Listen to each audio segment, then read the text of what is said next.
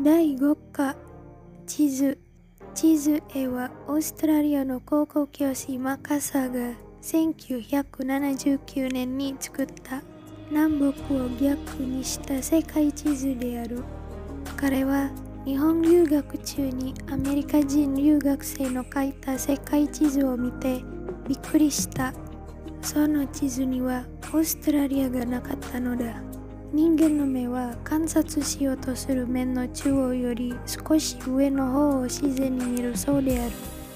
下の方は努力して見ようとしないと見えないのだ。南半球にあるオーストリアはアメリカ人留学生の意識から忘れられていたのである。そこでマカサーが自分で作ってみたのが地図絵である。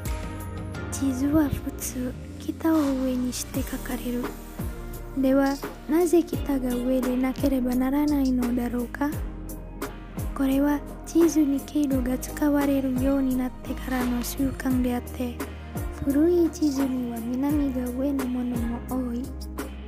北が上という常識は実は北半球の国の人々が無意識に持っている差別の表れかもしれない。地図 B は南北を上下ではなく左右に置いて作ったものである。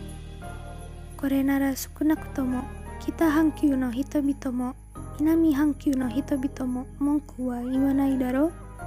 しかしアフリカと南アメリカはどうだろうか？一の平等は難しい。